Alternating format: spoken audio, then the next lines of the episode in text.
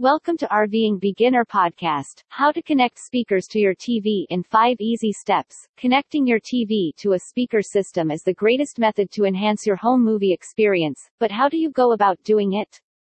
Find out how to connect your speakers to your television. Upgrading the sound in your room is one of the finest methods to enhance your viewing experience at home. Even while every TV includes built-in speakers, they aren't the ideal method to really appreciate a film or television program. How can you attach better speakers to your television? It may seem challenging unless you have a good understanding of technology. However, after you've figured out your possibilities, you'll see that it's not that difficult. Connecting a speaker system to your TV, you'll discover how to connect your TV to a speaker system in this post. It may look tough since there are multiple different methods to do this, but it isn't difficult if you think it through. The sort of speaker system you wish to utilize and the connector types on your TV will determine how you hook it up. Take it one step at a time and explore your alternatives for connecting speakers to your television. Total time, an NBSP, 20 minute. Step 1. Decide on the speakers. To begin, you need to be aware of your possibilities for adding speakers to your television. There are a few options here, and one may be better for you than the others. A soundbar system or a separate amplifier and speakers are the two most common ways to add speakers to your TV. You may use a two-channel hi-fi amplifier for stereo speakers, but if you want surround sound, you'll need to get an AV receiver. The procedures for connecting them to your TV are the same regardless of whatever one you pick. Step 2. Check the audio output on your TV. You must utilize your TV's audio output to send sound to a speaker system, most current televisions feature an audio output of some kind, which allows you to transport the sound from your television speakers to a speaker system. The audio output on current TVs is generally a digital optical out or an HDMI ARC link. Many TVs will feature both, and you may choose the one that is most convenient for you. Coaxial digital audio or stereo analog audio, either RCA or 3.5 mm, are alternative usual output connectors if you have an older TV. Determine the audio output output type on the back of your TV. If you're unsure, consult your television's handbook. Step 3. On your speaker system, find a compatible audio input. You may think about how to connect your TV to your speaker system now that you know which audio output it has.